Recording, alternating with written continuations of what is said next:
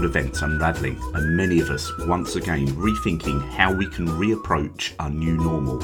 Today, we'll be diving into things you should know about our changed new world. I'm Colin Day, Managing Director of EMEA, and you're listening to Octopost's original discussion series.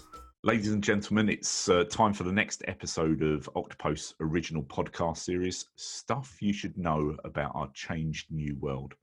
It gives me great pleasure to uh, welcome Jonathan Lawson from Manchester Metropolitan University, right here from my home country, the United Kingdom. So, welcome to the conversation, Jonathan.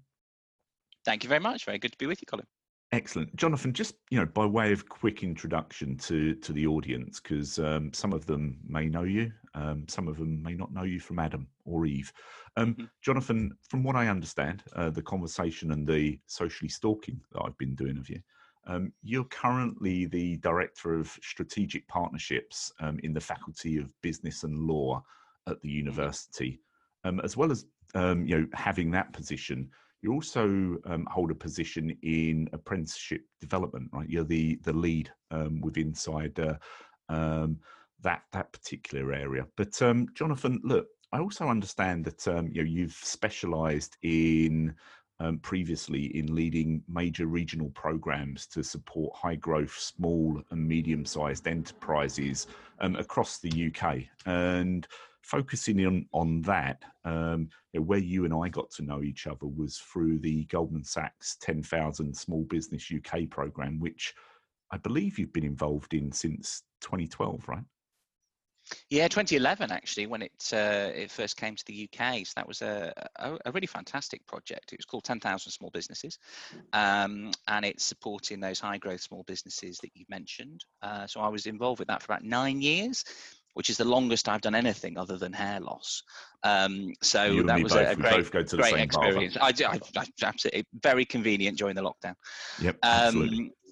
So yeah, that that that that was a major thing. We supported, uh, oh gosh, in the UK about fifteen hundred businesses through that. Uh, every sector you can imagine, from um, coffin manufacturers to high tech biofuels, sawmills, through to you know high end tech uh, organisations, especially specialising in online platforms.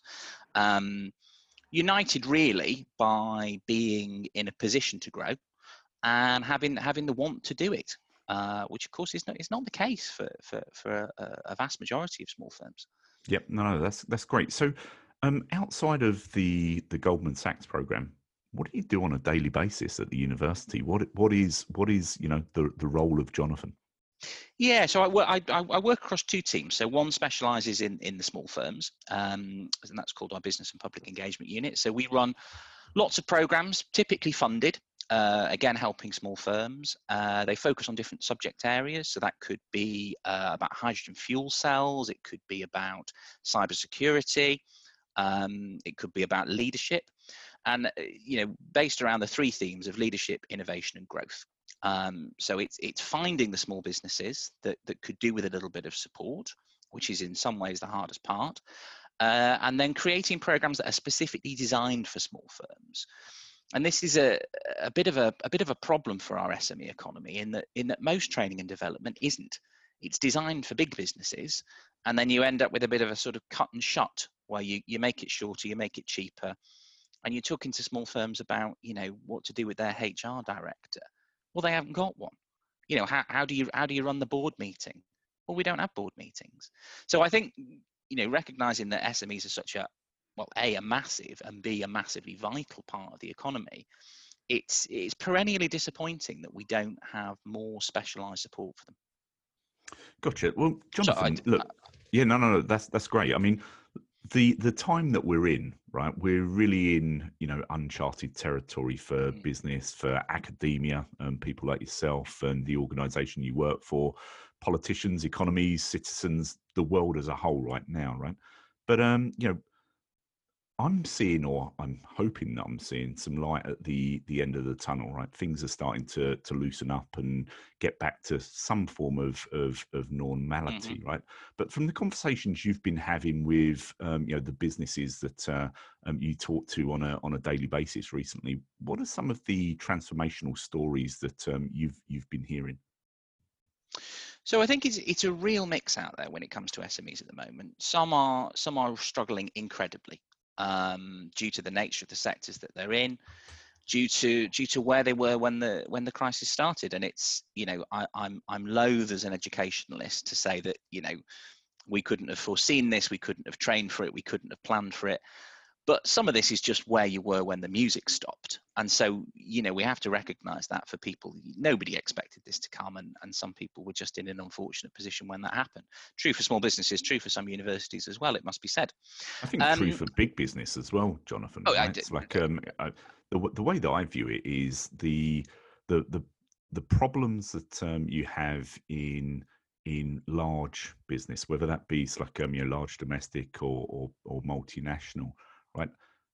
I, I see that the problems that people are, are challenged with, if, if you distill them down to, to the bare bones, right? It's no different uh, whether it's an SME or, or whether it's a large enterprise. The difference is the way or the resources that you've got to be able to throw at it to, to resolve the problem in the first place. Would that be a, a, a true statement in your mind? Yes, I think I think that is true. I mean, you know, m- most of the programs that I've ever run have been multi-sector, and so you know, people come to them with a sense of, well, you know, look, I'm I'm a manufacturer, I make plastics. What am I going to learn from it from a social enterprise? Um, and exactly as you say, when you boil it down, the, the, the issues of business actually are very, very universal. I think the difference with with small firms is it, it is about resources, but it's also about where the experience lies um, and it's it, it's a very funny job running a small firm. It's it's as far as I know the only job in the world where you need no prior experience and no one gives you any training. Um, and that is a little bit different in big businesses. There's this kind of professional career ladder where you don't you don't accidentally end up at the top of a FTSE, you know, 250 company. Whereas with, with small businesses, it, you know, these are often people who were very good at something. They were a great engineer. They were a great uh, educator and and they got busy. Um, but but there isn't that that kind of transition point where you go well i'm now doing something else because i'm not actually working on the lathe anymore and i'm probably not doing the translation work and i'm probably not standing up in front of the the people that we're training. And so th- there's that background knowledge skills um, that are often missing. Now that's not to say that these people aren't absolutely fantastic and they have you know innovated they have learned as they've gone along they've done a huge amount of experiential learning but that background stuff is often not there and in times of crisis um, th- those missing bits of knowledge can can make the difference between success and failure Gotcha, gotcha. Sorry, I pulled you totally away from the question at hand as well, right? In so much as you know, what are some of the uh, um, Sorry, transformational stories? No, that that was me, not you. Um, what are some of the so, transformational things that you've you've been hearing and, and seeing recently? I mean, it's really difficult at such a difficult time um, to say this, but I, but this is a great opportunity to innovate. You know, crisis does force innovation, and so particularly for those businesses where the trade is still there, it's been it's been a fantastic platform for them to do things differently, um, and that can be small stuff, big stuff. A lot of it focuses around digital adoption. You know, building in digital accessibility, platforms, integration into the way that they do business, which, by the way, links to productivity. And I think, you know, it'll be interesting to see the impact on productivity as we come out of this, because I actually expect that those firms that survive and do well will learn the lessons of this and will look different uh, when they come out the far side, and that's going to have pros and cons. But I, I actually wouldn't be surprised if productivity, uh, you know, we've got this problem with long tail productivity of small firms in the UK. I wouldn't be surprised if productivity starts to uptick based on the, based on what people do.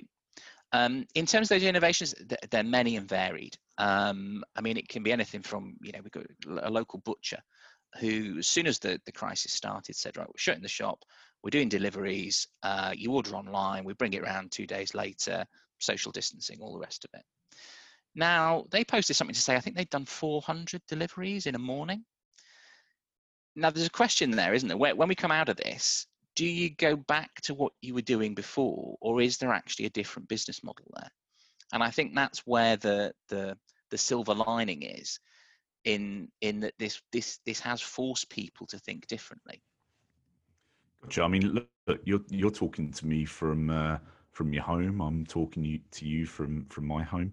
Um, you know, doing things differently is is is key, right? We've all gone through, no matter how big, small, um, uh, or indifferent your organisation is, no matter what sector you you operate in, right? It's like um, if you're operating at the moment, um, you know, there's a 80% chance that um, you're doing it from uh, from your home office, mm-hmm. yeah, or your your home's like a, um, your home garage or, or your home bedroom, right? It's like um, yeah. you know whether you've got uh, animals in the room with you, kids in the room with you, whether you're homeschooling. I'm not going to go into the story that uh, you and I like um, discussed off air a minute ago about dogs snoring under the table, Jonathan. But we'll it's, we'll leave everyone perfectly feasible. Yeah. yeah um, but um, you know we've we've all had to innovate um, in some way, shape, or form, and you know two two key takeaways from what you just said right it's like um, regarding your digital butcher yeah um you know changing business models yeah. Um, so you know, as we come out the the back of this, like um, you know, what what is the business model that uh, you know we're we're really going to adopt going forward, and and I think that's key for for anyone, no matter you know the size of the organization, the functional role you play with inside that organization, right? Um, and then the digital transformation that uh, um, you know companies um, you know have gone on traditionally um, you know, if you looked at a sales or marketing organization with inside a large firm, yeah, if if you were going to adopt a transformational project, yeah, of some nature with inside those those functional areas, you're talking about a, a two or three year like um, initiative, a two or three year mm-hmm. program of work, right? That's happened over the last you know three months, right? It's like um, um, and it hasn't taken three months to do. Maybe it's taken three hours or three days, yeah, yeah. or you know. Um, so you know, there's there's been a, a huge like um, you know shift. Um, I think uh, a momentous shift in in the way that uh, you know people look at technology in order to mm. to empower that business model. Would you agree?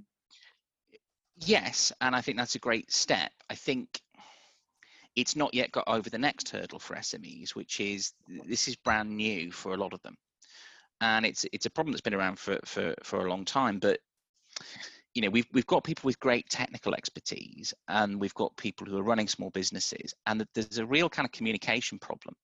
There's a purchasing problem because often SMEs don't have the expertise to know what product it is they should be buying, and so you know, there's often a real mismatch um, we were doing some work down in Norfolk quite recently with a with a um, a company that uh, basically uh, charters airplanes. It's only a small firm, but um, they they look after airplanes for people that own them. And they were sort of discussing what you know what what they really would be transformational would be some kind of live online uh, system that their uh, clients could log into, see where their planes are. It would give them the data that they need, but they had no idea how to go about engaging with that who do you talk to who can you trust and so it's it's an unformed market at the moment and i think what we'll see and what has to happen is that smes will start to get more knowledge they'll start to get more savvy about what they need and how to buy it in exactly the same way that they do with the rest of their supply chain i think the digital supply chain isn't isn't working well for smes at the moment i think this will be a kickstart to do more with that um, but again, I think that, you know, there's going to be a need for support for people as they go through that process. Gotcha. So, Jonathan, just picking up on some of that, right? Um, you know, the the words, three words that you use there, right? What they need, yeah, um, from an SME perspective. Um, you know, look, picking up on an, another area of of your expertise, the apprenticeship programs. Mm. Yeah, um, you know, what are you seeing? Actually, for some of the audience, they may not know what an apprenticeship program yeah, yeah, sure. is, so we might just want to start off by explaining that. But um, um, you know, coming off the, the, the back of that as well, it's like, um, what do you what do you see the labour requirements, the skill sets of mm. of the future workforce, like um, being as we start to come out of this? Could you give us some some colour on both of those? So, what is an apprenticeship sure. program, and uh, what do you what do you see the uh, the the labour force of the of the future um, mm-hmm. needing from a skill set perspective? So, okay, it's a big question. So, uh, well, the Sorry. first one's all right. No, no, it's fine. Uh, so, uh, at Manchester Met, we we specialise in degree apprenticeships. So these are a relatively new invention. They came about in 2015, and they are a full undergraduate or master's degree delivered as part of an apprenticeship. So these people are employees. They are typically in the business, let's say four days a week, and then a day a week of study. And it's a very, very integrated experience, um, particularly popular in the areas of management and, not surprisingly, from what we've talked about, digital and technology solutions. Um, although spreading out right across health, social work, uh, laboratory science, all kinds of different areas. Um, at the moment, this is a this is a fantastic scheme for small businesses that are looking to uh, get some new skills into the business or to upskill and retrain. It doesn't anymore have to be young people. It doesn't anymore have to be people who are new to the business. Uh, and it's currently at at worst the training is 95% funded um, by the government. So, you know, a great opportunity to to bring talent in and to retain talent. Uh, you know, many of these programs are three, four years long.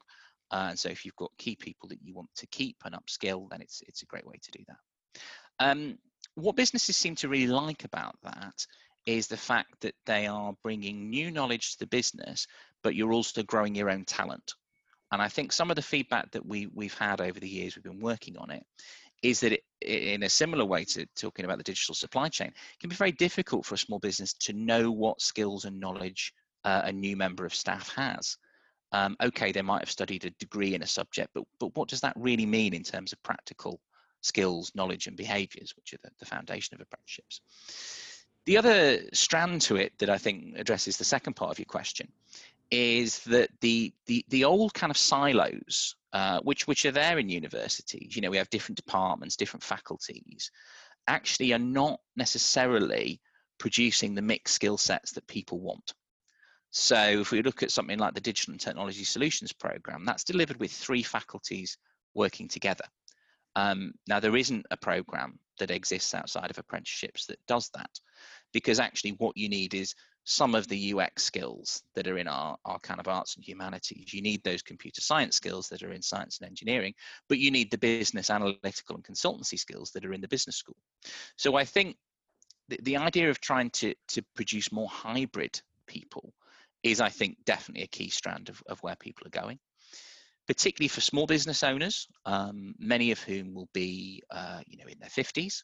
Um, then actually that bringing in of the digital skills, bringing in digital marketing skills, bringing in UX skills um, are things that, again, you know, either they might have tried to do it themselves, they might have outsourced it, and you can get some great outsourced support, but actually having that in-house knowledge can be can be a real boost and can enable you to purchase better and manage better.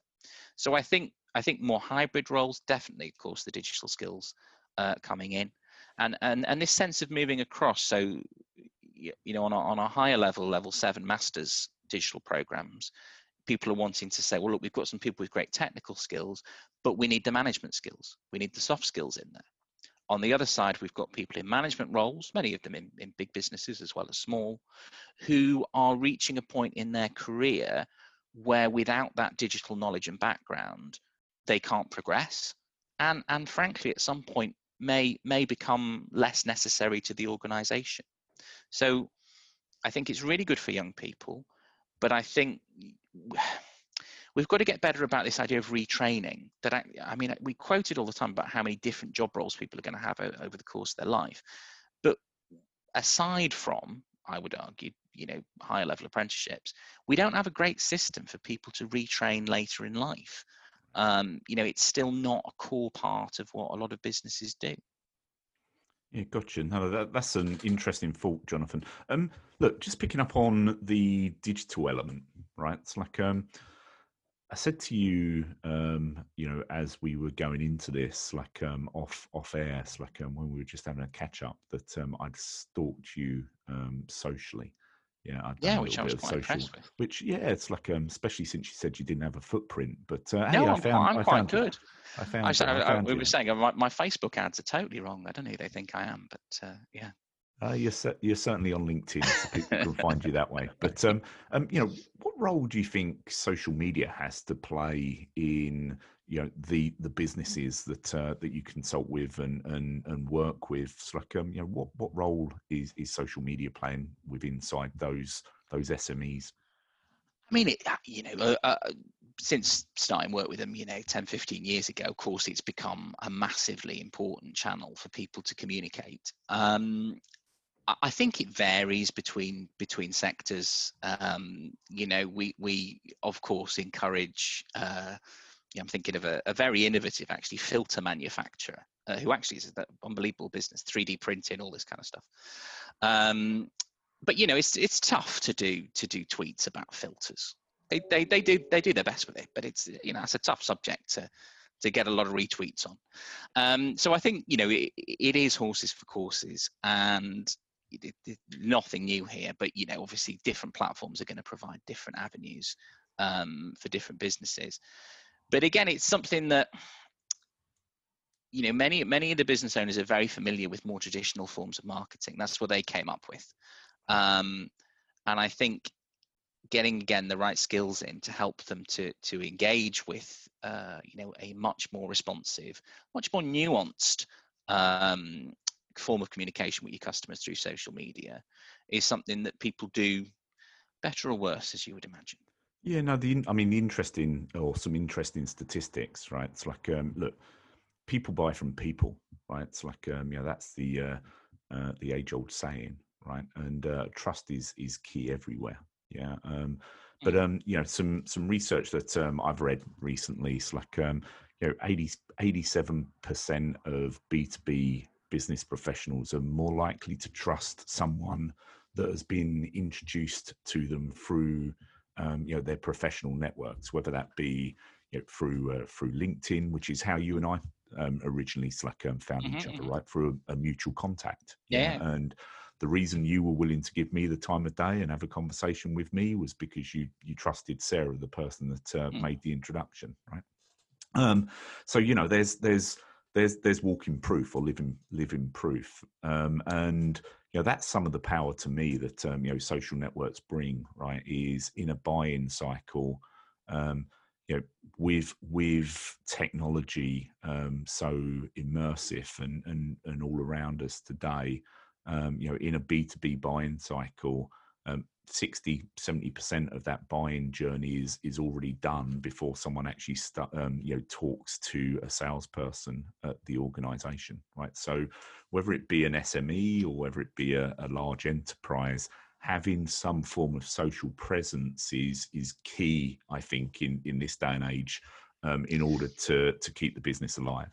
Yeah, I mean, as a minimum, it's a hygiene factor. You know, you're going to go and check people out online and make sure. Well, indeed, as you did, uh, you're going to make sure that the you know the business is real and it looks pucker and all the rest of it. But I mean, it does really vary. And I, you know, I should say we're talking about SMEs. This is such a broad church that we can't yeah. say anything sensible about the whole group. But it, you know, there's a, there's a huge amount of business that's still going on in in in very of traditional ways. You know, people just talking to each other on the phone. Yep. You know, we've got handwritten, you know, sales orders being sent backwards and forwards. Um, and I think we have we have to also be able to support and, and respond to those businesses. Many of them have got great businesses, um, but you know they they're used to doing things in in a way that's worked so far. And I think you know one of the privilege of working with the kind of companies that I do, which is a very small subset. I mean, I've worked with a couple of thousand small firms, but out of the whole population, it's next to nothing. Is that they do recognise that what what got them to this point of their growth isn't necessarily what will get them to the next point. Yep. But that's not an obvious realization. Yep. Yep. No, totally get it. So, talking of transformation, how has the university had to adapt to, uh, um, you know, transform over the course of, of 2020? Because, uh, you know, it's a different experience for you, right? You're not on campus at the moment when you you normally would be. So, you know, what what's the university had to do to adapt? Yeah, no, well, it's been it's been a it's been an interesting few months. Um, so we we went wholly online on I think March the twenty eighth. Um, so that means that uh, all of the teaching that was going on, we've got about thirty eight thousand students. Uh, so we're quite a big campus based university. Uh, has moved to online. Um, I mean, that went that went pretty well. So we, we we had some good experience of online delivery and programs to kind of draw upon. Um, and certainly, you know, the majority of that has been live lectures, so keeping the interaction, making sure that students are supported. Lots and lots of hard work from from the academic staff to get that uh, transferred over. Um, in a sense, as as with the rest of lockdown, that that was almost the easy bit because, you know, right, we're wholly campus based, give or take. We're going wholly online. That's that's fairly straightforward. we we've got some real complexity coming up in the autumn um, because it's incredibly difficult to know what what situation we will we will be in. So we're having to develop um, lots of different strategies to make sure that we can offer some campus time to all students, which we think is really important as a campus-based university, but also that we've got all of the support to make sure that nobody's disadvantaged if they can't attend uh, due to travel, due to self-isolation, due to uh, vulnerable people being part of the, the, the household. Um, so that, that, if anything, is, is, is more difficult, um, although we've got a little bit longer to plan for it. Um, There's your digital story as well, right there, right? It's like, um, you know, wouldn't be possible if you went back, yeah, 10, 15 years. Yeah, yeah. Right? It's like, um, you know, when, uh, uh, or even it's like um, five years, right? It's like, um, or in my village, probably it's like six months when uh, mm. when broadband speeds were were not anywhere near what they are today. It's like, um, you know, we'd all be struggling, right? I mean, I mean that's true, and and you know, obviously we've been able to do stuff. I mean, I, I mean, the transmission mechanisms are still not where they should be you know you, you still don't have wholly reliable connection you still don't have wholly reliable broadband.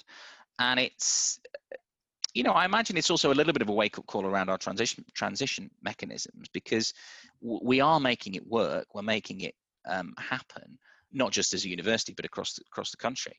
But actually things could be a lot better um, and it, and it's um, i imagine it's come as a little bit of a surprise to some of the platform uh, kind of hosting organizations because certainly we're seeing quite a lot of kind of up down downtime. Um, so I think they're kind of working very quickly to catch up to the, the speed of increase. Gotcha. Jonathan, I've got two questions for you, right? Two last ones. So first one um, is that just keeping with the theme of the podcast series, right? If you were advising a business today, what stuff yeah, would you be telling them that they should know about the changed world? So I mean, step one has got to be you've got to survive. So you you you just have to do what you've got to do to get through this. I think that survival period is is sort of coming towards a, a transition point where I think what a, what a lot of the businesses are describing now is, is kind of a temporary normal. So we're not where we're going to be, but we have some sense of normality in the way that we're doing things. And how long that lasts is going to be is going to be very difficult.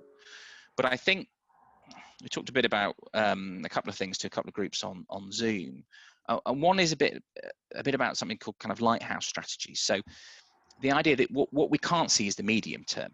We we can do the little bit in front of the boat that stops us hitting the rocks. The mid ground is very foggy, but don't lose sight of that overall lighthouse destination. Keep keep a sense of where you want to be coming out of this. And that goes back to the point about don't lose the learning. I mean really any business that says once this is done we're going back to exactly what we were doing before is missing an opportunity in a crisis. Yep. so I, I think there's got to be that kind of sense of uh, of movement. And then i think there has to be some some sense of personal care for the business owners. I mean it, it, it's an incredibly isolated place to, to run a small firm. Almost nobody else understands. There's very few accurate media portrayals of it. And so, one of the things that we chatted about was this idea of, of circles of, of concern, influence, and control.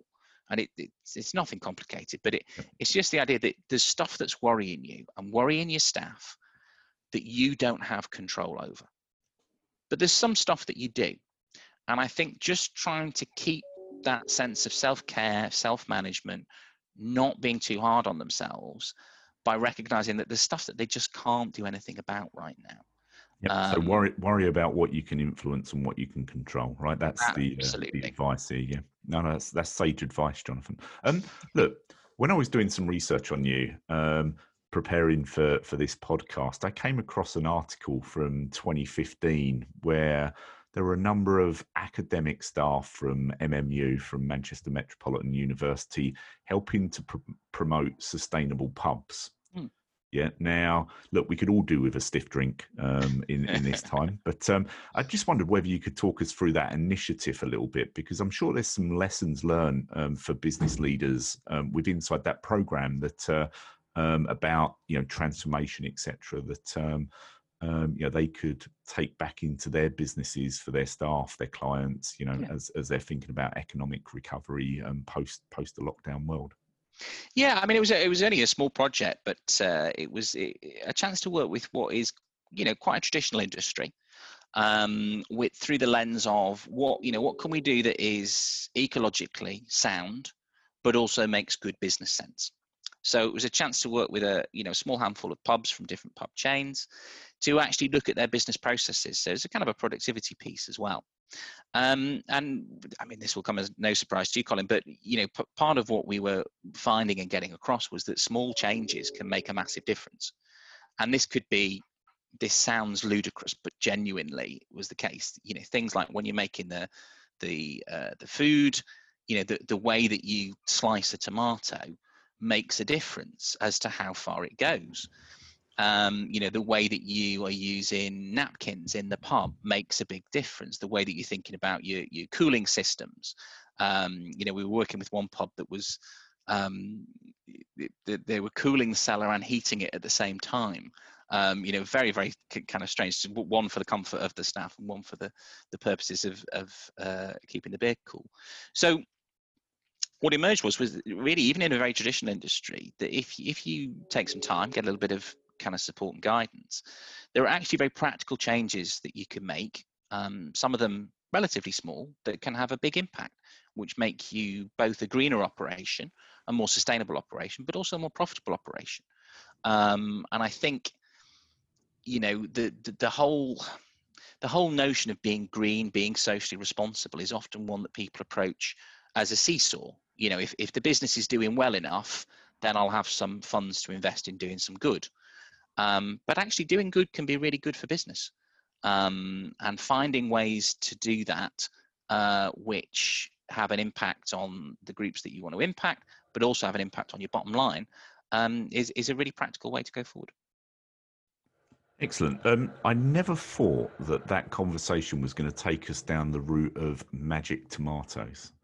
I did. I, I don't slicing, ask me. Slicing tomatoes in a certain way will give Apparently, you. Apparently, you get tomato. more if you do it one way than the other. You know, these small changes. But as you say, sm- the, the key takeaway there, right, is is small changes can have just, just, a huge impact. Just keep, I mean, we, we keep talk innovating. about that. Yeah, we talk about that with inside our own business here at Octopost. Yes, like um, you know, a two percent in um, a two percent improvement here or a two percent change there. It's like um, you know, can have have a radical um, positive impact on uh, on our customers and, and our business. Jonathan, um, we are coming to the end of our time. I just want to say thank you so so much. Um, always a pleasure to speak to you, sir. It's like um, good luck with uh, uh, with your apprentices and good luck with uh, with the transformation programs that uh, you're running with inside some of those businesses. Good luck to everyone at MMU um, and, and, the students, and uh, thank you for your time. Oh, thank you very much, Colin. Been a pleasure.